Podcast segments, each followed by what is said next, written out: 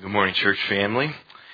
Uh, today we read together. Our scripture reading is John chapter 19, verses 1 through 16. I'm using the New American Standard 1995 edition. And my sermon title today is Pilate's Plight Part 2.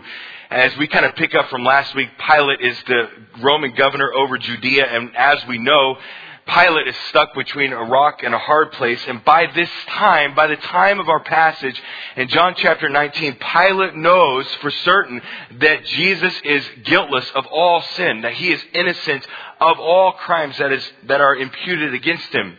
And so Pilate is desperately trying to find a way out of the situation.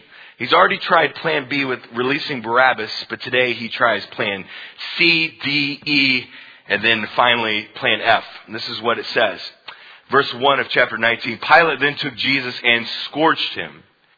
And the soldiers twisted together a crown of thorns and put it on his head, and a purple robe on his back. And they began to come up to him and say, Hail, King of the Jews, and to give him slaps in the face. Pilate came out again and said to them, Behold, I am bringing him out to you so that you may know that I find no guilt in him. Jesus then came out wearing the crown of thorns and the purple robe. And Pilate said to them, Behold the man. So when the chief priests and the officers saw him, they cried out saying, Crucify, crucify. And Pilate, confused, said to them, Fine, just take him yourselves and crucify him, for I find no guilt in him. And then the Jews answered him, We have a law, and by that law he ought to die because he made himself out to be the Son of God. Therefore, when Pilate heard this statement, he was even more afraid. And he entered again into the praetorium, the judgment hall of Rome, again to, and said to Jesus, Where are you from? But Jesus gave him no answer. So Pilate said to him, You do not speak to me? Do you not know that I have authority to release you and I have authority to crucify you? And Jesus answered, You have no authority over me. Why? Because he is the Son of God unless it has been given to you from above.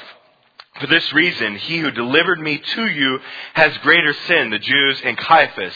As a result of this, Pilate made efforts again to release him. He's trying to figure out any way possible to let Jesus go. But the Jews cried out saying, if you release this man, you are no friend of Caesar. We'll tell on you. Everyone who makes himself out to be a king opposes Caesar. Therefore, when Pilate heard these words, he capitulates. He brought Jesus out, sat down on the judge's seat at the place called the pavement, but in Hebrew, Gabbatha. And it was the day of preparation for the Passover, and it was about the sixth hour, noon. And he said to the Jews, Behold your king. So they cried out, Away with him, away with him, crucify him. Pilate said to them, Are you sure? Shall I crucify your king? The chief priests answered, We have no king but Caesar. So then Pilate handed him over to them to be crucified. Amen. This says the Lord. Today we are in Pilate's plight part two. We are continuing in the sixth and final trial of Jesus before he is hung on a cross to die. But the question I would like to start off with this morning is what, what prevents Pilate? What prevents Pilate from doing the right thing. Pilate knows now he knows that Jesus is completely innocent, that he is guiltless of any charge that is brought before him. So what prevents him from doing the right thing? When he goes forth with plan C, D, E, and finally plan F, where are his eyes? What is he constantly looking at? Today I titled my sermon Pilate's Plight Part 2. Pilate, who is he? He is the Roman governor over Judea. And we find him when we pick up at John chapter 19 verse 1. He is stuck between a rock and a hard place. His number one job given to him by Rome is to what? Is to keep the peace. Yet no matter what he tries, he can't satisfy the appetite of the bloodthirsty crowd. So in John 19, 1 through 16, Pilate resorts to plan C, D, E, and F, and he finally capitulates, handing Jesus over to be crucified, which we will see next week. But this story is more than just a biography about Pilate. In fact, when I was unpacking this story, looking at it from a, only a personal application side, I did not see a pair of binoculars. I saw a mirror. Because Pilate's plight is something that we face every day between knowing the right thing to do and actually doing the right thing. Pilate knows the right thing to do, but struggles to do the right thing. James chapter 4 verse 17 says this, to whoever knows the right thing to do and fails to do it, to him it is sin. But practically speaking, even in our world, we see Pilate's plight every single day, that we all face what Pilate faces between knowing the right thing to do and doing the right thing. Pilate knows to release Jesus. He knows that Jesus is innocent. In fact, Pilate says six different times that Jesus is guiltless. He is innocent. That he is that there is no charge to bring against him warranting capital punishment. But Pilate struggles to do the right thing. Why? Where are his eyes when he pronounces judgment upon Jesus? But let me just ask you the question what typically keeps people from obeying the law or obeying the truth? What keeps people from actually obeying, doing what they know to be right? And think about the parkway, right? The, the speed limit on the parkway says what? 55, okay, 50 miles an hour, which I, we need to write our mayor and have that changed. Amen. I don't know why it's 50 miles an hour. It drives me crazy. I go, wait, well, I'm not going to profess my sin, but, um, but when I see, when we see 50 miles an hour, what do we automatically think? That I can drive 55 without getting a ticket, right? I, amen. Okay. But, but then I, then think about just the human condition of, of knowing the right thing to do, but not really wanting to actually do it. I think about my daughters. They are awesome. I love my kids. I have a one year old, a three year old, and a five year old. And hopefully my daughters have a good reputation around here. I think they're great and perfect because I'm uh, dad, you know, with the girls. Um, but we are all imperfect. PKs are under more pressure than other kids. A bit unfair, but moving on. But for, what, for whatever reason, my children, they know the right thing to do, but struggle to do it. Right? I mean, think about their car seats. It drives me crazy. They know the truth. They know that we're going to put them in that car seat, but what do they always do? Parents in the room, can you relate? They always rebel. They never actually want to get in the car seat. They know that we're going to tell them to do it. They know that the car seat's there to protect them, but they oftentimes resist actually doing the truth. What keeps my children? What keeps us? What keeps Pilate here? Knowing the truth but not wanting to do the truth. Where are their eyes in Pilate's eyes? Pilate's issue, my kid's issue, is an everybody issue. We all at times are Pilate. We all at times, maybe even every day, we are confronted with the truth that we know the right thing. Right? I mean, if you've been in church for any amount of time, you probably know your Bible. We know what this says to do, but we struggle oftentimes to actually do it. Why? What is the root cause? I'm going to suggest to you something. That doing the right thing has less to do with emotions, circumstances, or knowledge, but more to do with the truth that we actually see. Doing the right thing boils down to the truth we know and the truth that we actually see and look to. Today I want to diagnose the problem but then prescribe a solution. So if you have your Bible, turn to John chapter 19. John chapter 19 verses 1 through 16. Today we are unpacking Pilate's plight part 2. But as we enter the text today, let us kind of remember the setting of our story. Where are we? When we enter into John chapter 19 verse 1, what time of day is it? It is, it is Good Friday. It is Friday, probably about lunchtime. Okay, right about now. So when we enter into the text in verse 1, it is Friday, probably around between 11 and noon. And what has already happened, as you probably know, Thursday night, the night before, Thursday night at 10 p.m., Jesus concluded John chapter 13 through 16, the upper room discourse. Jesus concluded the Passover meal and the discourse there, and then he left the upper room. He walks down the steps he exits the upper room in John chapter 14 verse 31 and he heads through the streets of Jerusalem seeing grapevines teaching his disciples final lessons before he is arrested by Judas. He's heading through the streets of Jerusalem and he heads up a Mount of Olives, up a little hill outside of the city of Jerusalem, and there he waits on top of the Mount of Olives for Judas's snare. And then at 2 a.m., what happens? Judas shows up with his Roman cohort sent by Pilate of all people to arrest Jesus. And then Jesus is arrested by Judas and the, and the Roman cohort. He is marched down the Mount of Olives and then he is tried before three different Jewish trials. Between the hours of 2 a.m. and 6 a.m., he is the defendant in three different trials. The first trial is before Annas, the second trial is before Caiaphas, and the third trial is before the Sanhedrin. And what is the only charge that they can bring against him? Blasphemy. And Jesus would be guilty if it were not true. But Jesus is the Son of God. They convict. They indict Jesus based on who he actually was. That Jesus is the Son of God. That he is God himself. And he has been proclaiming that throughout the Gospel of John and all of the I am statements. They don't believe Jesus' claim despite Jesus proving it over and over and over. Just, okay, just think about all of the ways that Jesus has proven to be the Son of God to this point. Just think about the miracles in the Gospel of John itself. You have the man that is healed beside the pool of Bethesda. You have the feeding of the 5,000 that Jesus took a happy meal and he fed 5,000 men, not including women and children. What else did he do? He walked on water. And oh, by the way, he has fulfilled every single messianic prophecy to this point.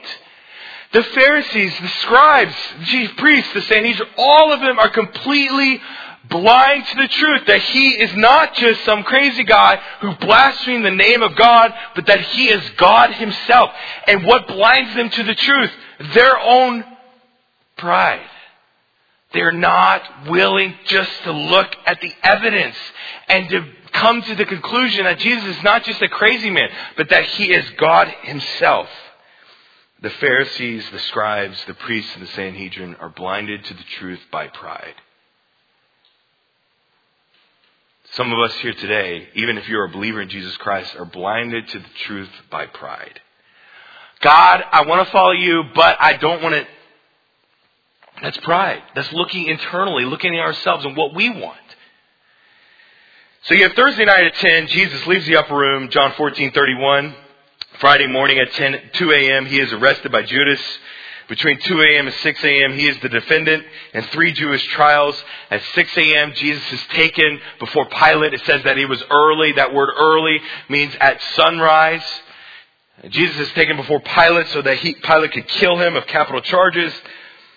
And then at noon, Jesus is sentenced to die, and then by Friday evening, the same day, at 6 p.m., Jesus is dead. So all within 20 hours, he goes from being arrested to being dead on the cross.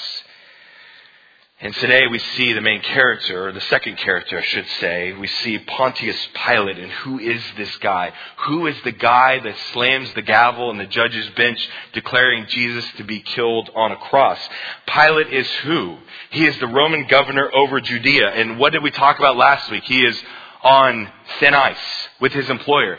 He is afraid that only one more insurrection, one more riot will cause him to fall out of favor with Rome Pilate is really, is morbidly terrified that Israel will rebel one more time, causing Pilate to be demoted and probably to be decapitated. Who is Pilate? He is on edge. He is nervous. He is scared. One more rebellion will find him out of favor with Rome.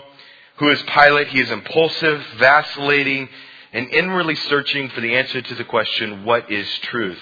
And what is Pilate's number one goal? This is very important when we enter into the text in John chapter 19. Now, I've talked, I've said this over and over again. What is Pilate's number one goal? To keep the peace. That no matter what happens, Pilate is doing his best to cause Israel not to have another riot, right? Amen. So keep the peace. But he also knows that Jesus is innocent, but he can't seem to satisfy the bloodthirsty crowd. And that's where we pick up today. Pilate's already tried plan one to just declare Jesus is innocent and release him. He's tried plan two with Barabbas and Jesus. He saw, he thought to himself, surely they'll choose Barabbas, who's a murderer and a thief and an insurrectionist, to be crucified instead of Jesus. And they don't. And then in the text we see today, if you have your Bible in front of you, I'm going to kind of give you the outline. John chapter 19 verses 1 through 7, we see Pilate's plan D. 8 through 12, we see Pilate's plan E. And then 13 through 16, we see Pilate's plan F, or he forfeits to the crowd. But B is Barabbas and D is in our text today. So any close observers, anyone online, notice, maybe have noticed that I skipped plan C. Pilate tries one more thing that's not mentioned in the Gospel of John. He tries one more thing to eradicate himself of all responsibility to actually declare Jesus to be guilty. What does Pilate do that's not included in the Gospel of John? Pilate is trying to find any way to rid himself of Jesus, anyone else to deal with this problem. So according to Luke chapter 23, Pilate releases Barabbas. He then finds out that Herod is in town for the Passover. He's king over over Galilee. So he finds out, Pilate finds out that Jesus is from Herod's jurisdiction. And then, so instead, Pilate just, instead of actually dealing with the problem, he sends him to Herod for Herod to actually crucify him. Pause. I'm going to hold up for just a second. What does Herod then do? He laughs at Jesus and sends him back to Pilate. Trial one is Annas. Trial two is Caiaphas. Trial three is the Sanhedrin. Trial four is Pilate. Number one. Trial five is Herod. And then trial number six, Jesus reappears before Pilate. And nothing that Pilate has tried to this point to be rid of Jesus has worked.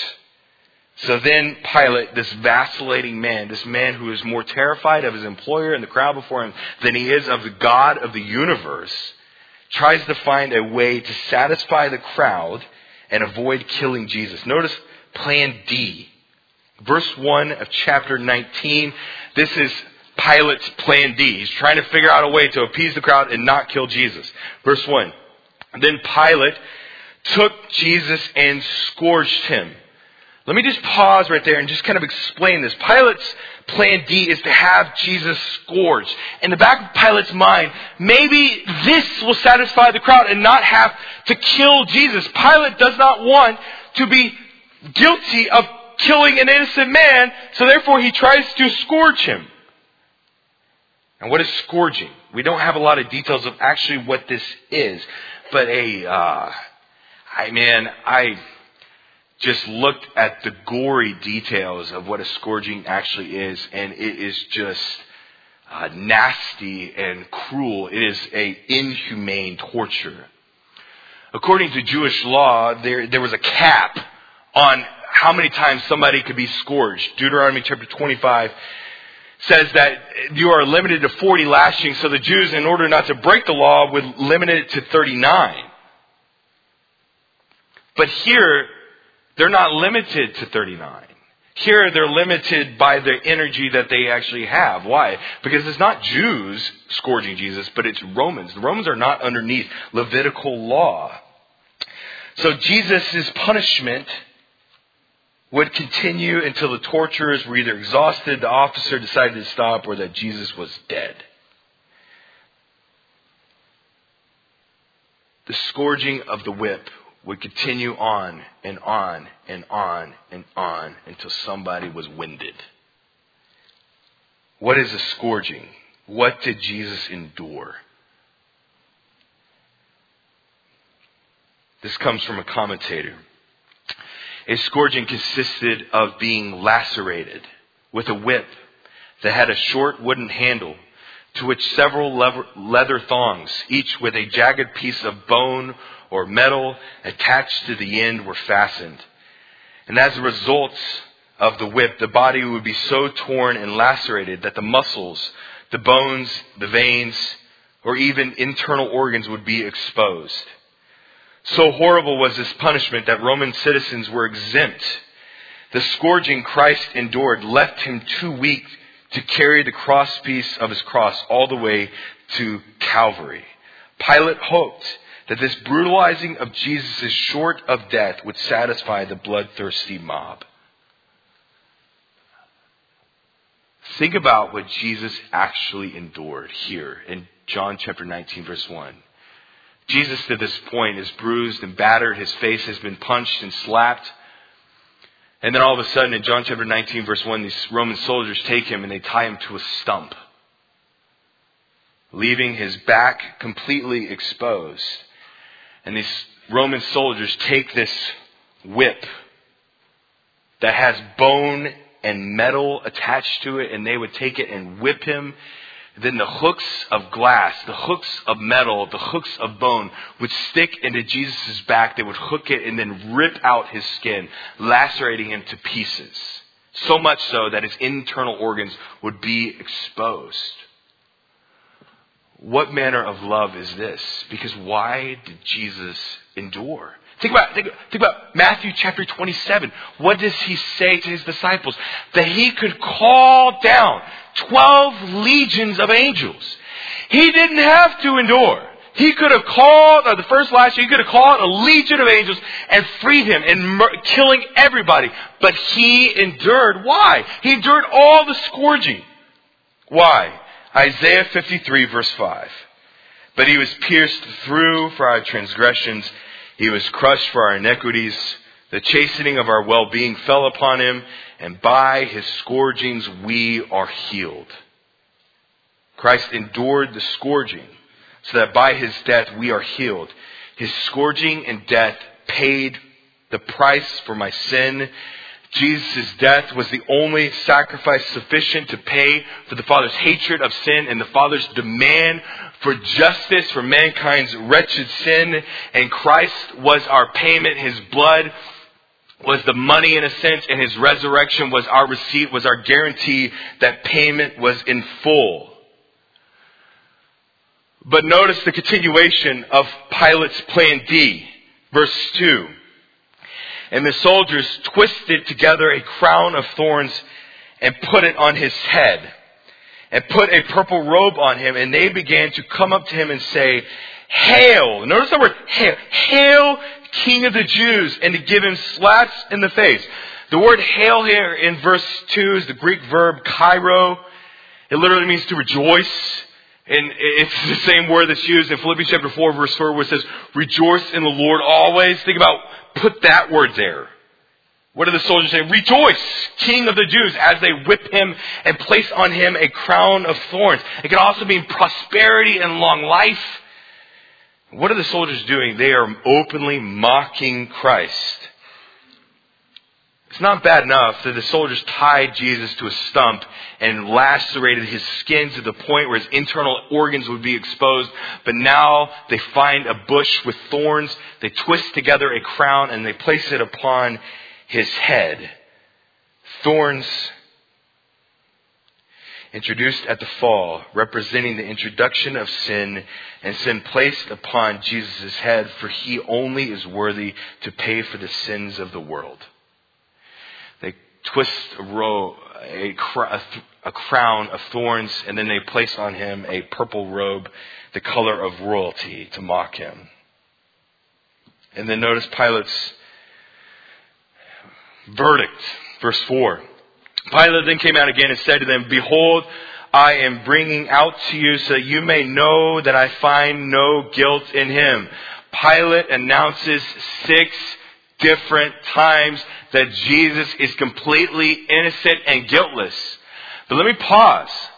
Let me pause right there. Why is that important? Why is it important for Jesus to be innocent and guiltless of all sin? Pause. Hold that thought. Then notice the continuation, verse 5.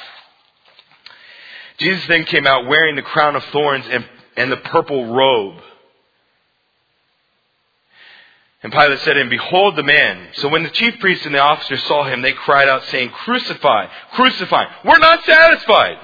Pilate then said to them, Take him yourselves. I don't want anything to do with him. Take him yourselves and crucify him, for I find no guilt in him. Again, Verse 7. The Jews answered him, We have a law, and by that law he ought to die because he made himself out to be the Son of God. What is Pilate's job? It is to keep the peace. He tried Barabbas, he tried Herod, he tried scourging him, and nothing has worked. Pilate is stuck in a corner between a rock and a hard place. But let me just say this where are his eyes? Pilate knows what he should do. He knows the truth. He knows that Jesus is innocent, but he struggles to do it. Why? But I want you to notice in your text, verse 8. This is the turning point, in my opinion, of Pilate's life. This is the most important moment in Pilate's life, verse 8 of John chapter 19. Pilate, for the first time, truly understands the truth.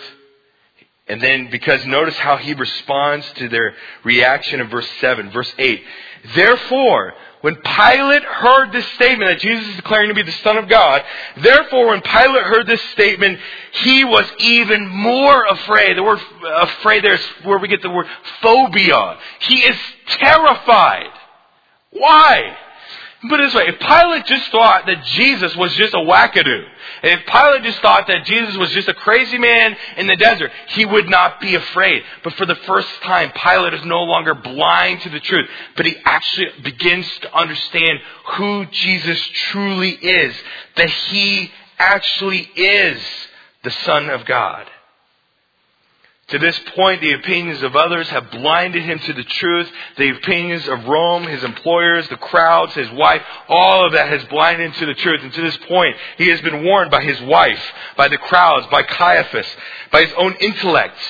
And finally, the truth has gotten through to Pilate. He knows that Jesus is something different and special. But let me just say something. Knowing the truth, knowing the truth about Jesus changes nothing. Amen. It is believing the truth that changes everything. There are a lot of people in churches today, in pews around the world, that merely know the truth of Christ, but have never trusted in the truth of Christ. So many people are like Pilate, that they are blinded to the truth of the gospel.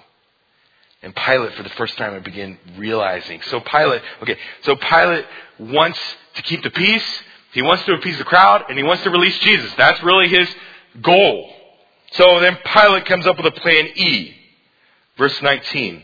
Excuse me, verse 9. And he entered into the praetorium and said to Jesus, Where are you from? But Jesus gave him no answer. So Pilate said to him, You do not speak to me. Do you not know that I have the authority to release you and I have authority to crucify you? Let me pause real quick. What is Pilate doing here? He is saying, Help me, help you.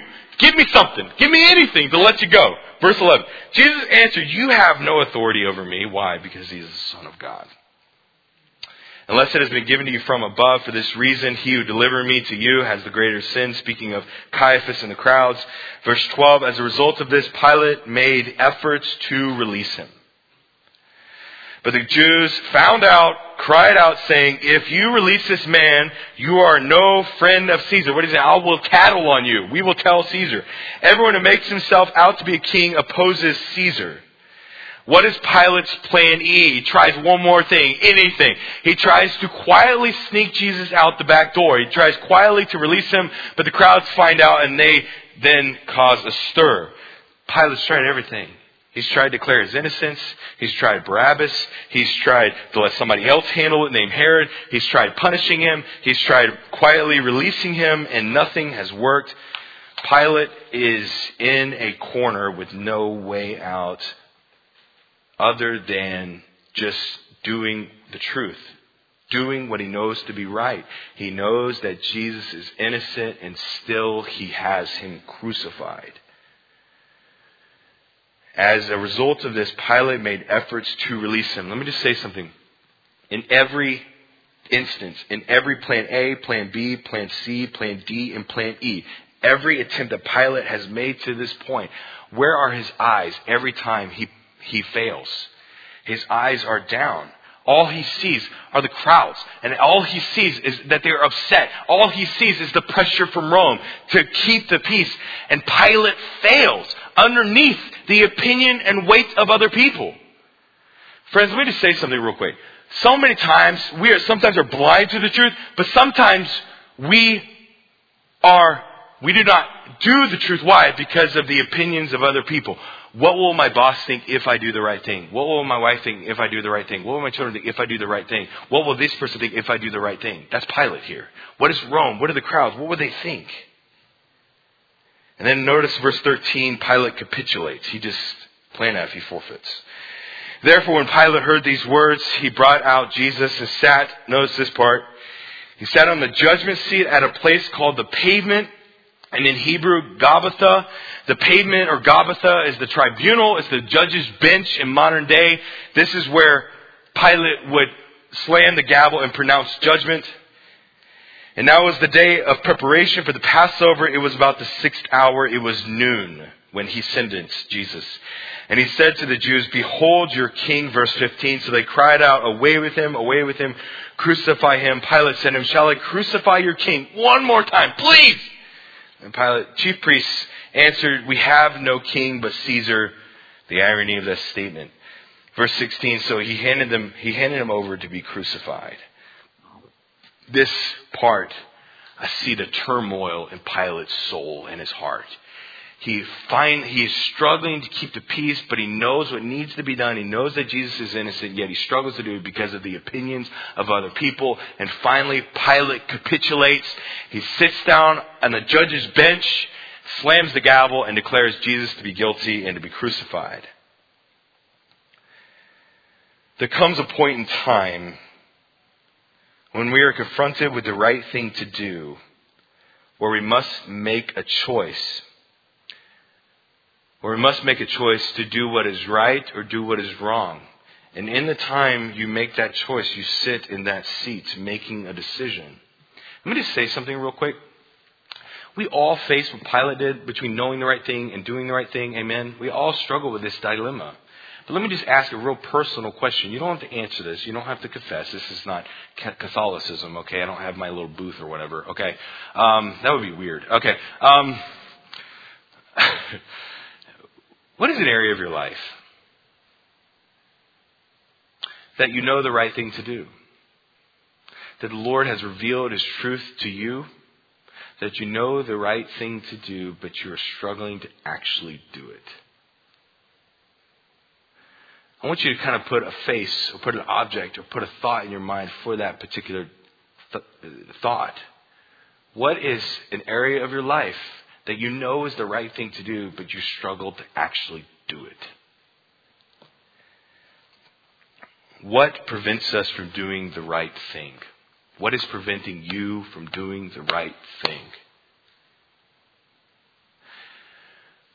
I'm going to pause and I'm going to put a, I'm going to kind of call a timeout real quick, and I'm going to kind of jump off the track onto something else that's running parallel to this passage. I want to talk about theologically something significant here. Why is Pilate's plight, part one and part two, important?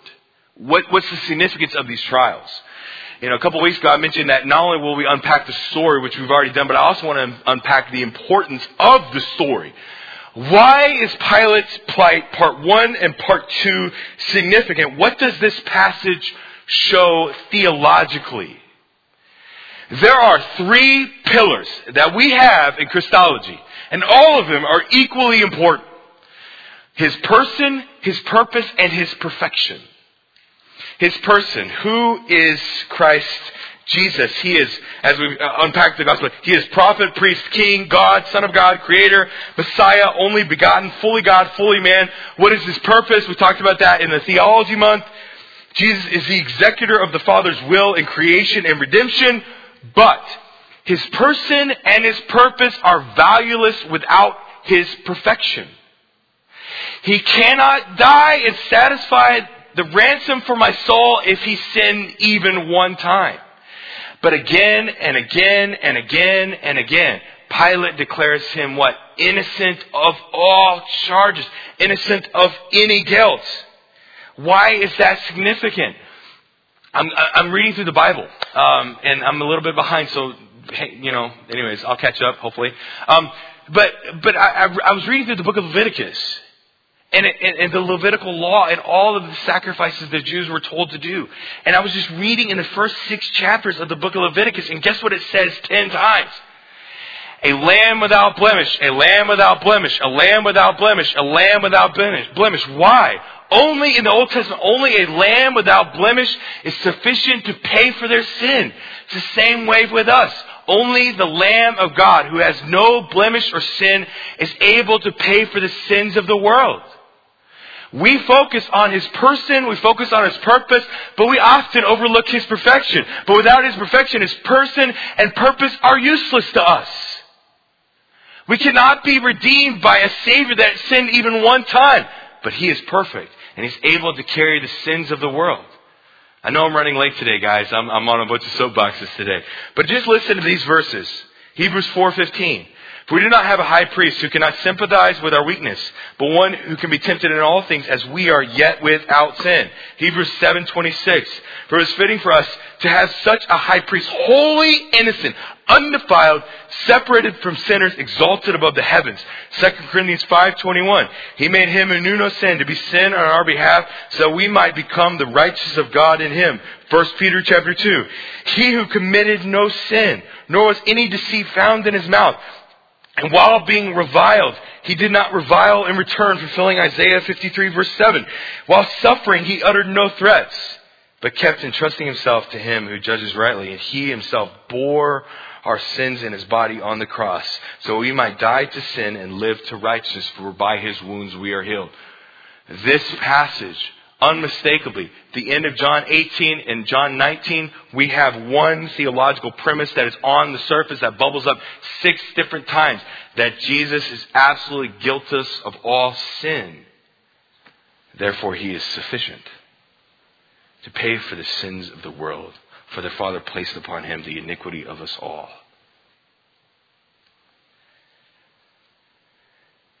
Back to Pilate. I want you to think about Pilate juxtaposed to Jesus. Pilate knew the right thing to do, but didn't do it. Jesus knew the right thing and did it despite his innocence. Jesus knew he had to die on the cross for the sins of the world. He knew that he had to be scourged by scourgings. We are healed, Isaiah chapter 53. He knew that he had to endure. Jesus knew the right thing and did the right thing despite his innocence. And what is the difference between the two? Obviously, there's a major difference between Pilate and Jesus. One has original sin, one doesn't. But what is just, the, particularly in this passage, what is the main difference between Pilate and Jesus between knowing the right thing and doing the right thing. I propose Pilate knows the right thing to do. He knows that Jesus is innocent, but where are his eyes? What is he looking at? Pilate cares more for the opinions of other people and the opinions of his boss than he does for the sovereign creator of the universe. Let me just speak. Let me just into your hearts and minds. Let me just talk. I've already mentioned we all, we all, including this guy, this guy appears doubly charged, okay? Let not many of you become teachers, my brother, knowing such you will incur a stricter judgment. James chapter 3 verse 1. Okay. This guy up here, oftentimes we know the right thing to do, but we fail to do it. Why? And when we fail to do the right thing, even though we know it, where are our eyes? Pilate, where are his eyes?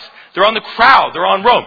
Think about Caiaphas. Think about the scribes. Where are their eyes? Their eyes are on themselves. They are too prideful to admit that they were wrong. But where are Jesus' eyes? Jesus knows the truth and does the truth despite his innocence. Why? Because he looks to the Father and looks to the Father's will. Will we yield to the opinions of other people? Will we yield to pride? Will we yield to the influence of other people? Will we yield to the impulses of the flesh and the arrows of the enemy when confronted with the right thing to do? Or will we live out the truth? Will we look up to what the Father wants when we are confronted with the right thing to do? I'm going to close with a passage that kind of summarizes all of this. It says this. Therefore, since we have so great a cloud of witnesses surrounding us, let us also lay aside every encumbrance and the sin which so easily entangles us, and let us run with endurance the race that is set before us, fixing our eyes on Jesus, the author and perfecter of our faith, who, for the joy set before him, endured the cross, despised the shame, and sat down at the right hand of the throne of God. For he considered who has endured by, such hostility by sinners against themselves so that we would not grow weary and lose heart. When Jesus is scourged, when Jesus is crucified, when Jesus dies, where are his eyes the entire time? His eyes are onto the Father's will. When we are confronted with knowing what to do and struggling to do it, let us think about what the Father's will is in that time. Before I close, if you do not know Christ Jesus as Savior, He's guiltless of charge. He was guiltless so He could be sufficient payment for your sin. If you have never believed in Jesus Christ, perhaps you just know the truth, those online, perhaps though you know the truth, but you've never believed the truth, you've never been born again, you've never been changed, you've never been a new creation, believe and be saved. Pray with me. Heavenly Father, thank you for this morning. Um, what, a, what a deep and rich passage. There's so much going on here with culture, original language, and, and theologically. Uh, and Lord, I just pray that we would avoid the trap of Pilate. That we are so focused on the opinions of other people that we fail to do what we know is right. And that goes for me as well. And Lord, we thank you for a Savior whose person and purpose is made clear throughout the Gospel of John, and his perfection is on the full display in John chapter 19. Our Savior was guiltless, innocent of charge, of any sin and any wrongdoing, and He is the only one sufficient to pay for the sins of the world, for a perfect lamb must have been sacrificed. Lord, I just thank you, man, what, I, what a magnificent Savior that we have. We worship a God that came to us, that we do not have to earn our way to heaven, that came to us and died in our stead, so that we could have eternal life and earthly abundant life. Lord, I pray that that truth would never grow old. I thank you for this church. I thank you for the, the age ranges we have in this room. I thank you for what you are doing. I thank you for your grace upon this church. I thank you for how you are working. And I pray your spirit would lead us and guide us this week. Take your word and let us be doers. We lift this up to you in Jesus' name. Amen.